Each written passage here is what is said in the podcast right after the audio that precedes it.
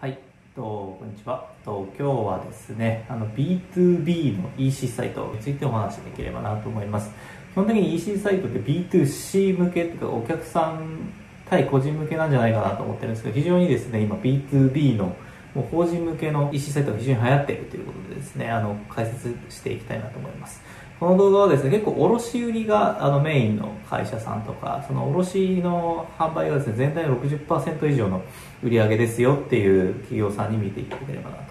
思います。まあコロナでですね、もう対面販売がほとんどできなくなっちゃって EC に移行している方多いと思うんですけども、いよいよ卸の取引もですね、EC 上で行われる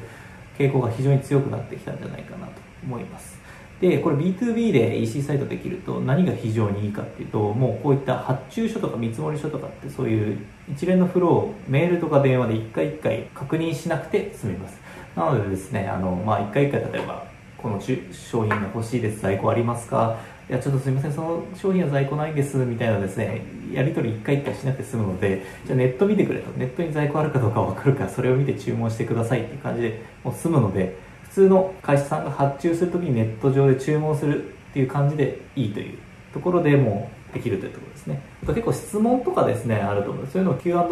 ページにまとめておけば、割ともう会社さんも見てくれるので、それを見て発注してくださいっていうところができるっていうところですね。あとは、新作とか再入荷とかあると思うんですけど、そういうの入荷されました、新作できましたっていうのもですね、メールマガジンとかで送れるようになるシステムもあるので、まそういったもう既存取引先もですね、あ、じゃあこの売れ筋の商品再入荷なので発注しようってことができるんじゃないかなと思います。あとですね、結構面白いのはポイントとかつけられるんですね。ポイントって結構会社さんにとってちょっと嬉しくてですね、まあ、次注文するときにちょっと安くなるんだったら、ちょっと多めに注文しようかなみたいなことも起こり得るので、この機能は結構いいんじゃないかなと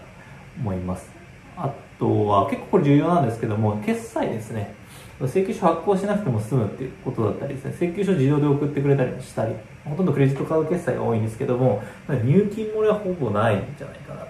思いますね。あとはもういきなり B2B に移行してですね、既存の取引先との管理どうするんだっていうのがあるんですこれ結構かなり便利でして、会社ごとに条件が変えられますね。例えば A 社だったら 6, 6掛け、B 社だったら7掛けみたいな感じで、まあもちろん会社ごとによってこうちょっと言われる条件とかいろいろあると思うんで、そこを会社ごとに条件紐付けられるんで、あの、それはこの ID に紐付けてやれるので、非常にこれは便利かなと思いますね。はい。なので、じゃあ実際今、現状でできる EC サイト調べてみたんですけどもま、メイクショップですね、GMO さんがやってるメイクショップとかカラーミーは結構オプションつけば、つければできるっていう感じですね。あと、ショッピファイもですね、オプションつければできるっていう状況です。なんで、もともと C 向けの EC サイトをカスタマイズしてオプションつければ B2B にもできるっていう感じですね。あと実はもう最初から B2B 専門の EC サイトっていうのもありまして、例えば楽々 B2B とか B カートとかっていうのが結構あるというところですね。なのでこういったもう B2B 専門のあの EC サイトの会社さんも増えているという。ちょっとやっぱデメリットは B2B 向けのカートは割と、まあオプション、さっき言ったショッピングとかメイクショップも含めてオプションをつけたりすると結構高いことが多いです。やっぱり法人分が結構高いっていう傾向がありますね。まあ、割と初期費用10万、月額5万とか結構そういうのが結構多い。相場感的にはそういうところですね。なんで、まあ割と、とはいえまあそういった、あの、卸向けのですね、その、受発注担当1人つけるより全然安いと思うんで、ほとんど売り上げのですね、半分以上がもう卸売りで、結構そのさばききれない、今後コストを見直すために、ちょっとこう、EC 化するとかですね、っていうところで導入する人はいいいいんじゃないかなと思います。いかがでしたでしょうか？ぜひ、もしよろしければですね、導入してみてください。